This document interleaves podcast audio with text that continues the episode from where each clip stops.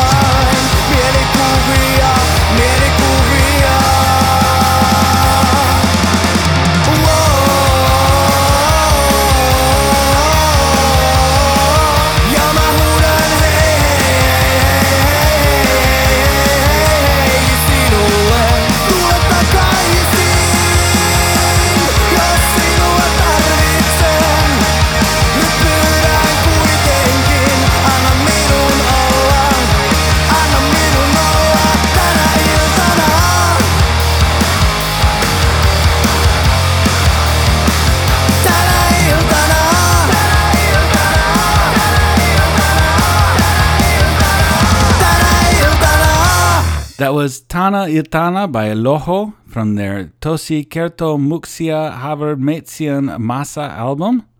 Prior to that, Dunes of Doom by Gods and Punks from the Into the Dunes of Doom album. Tomorrow's Panopticon by Discommand from World Prison EP 2018. Starting it off, Gloom and Doom by Dantalion from the Seventh Wandering Soul.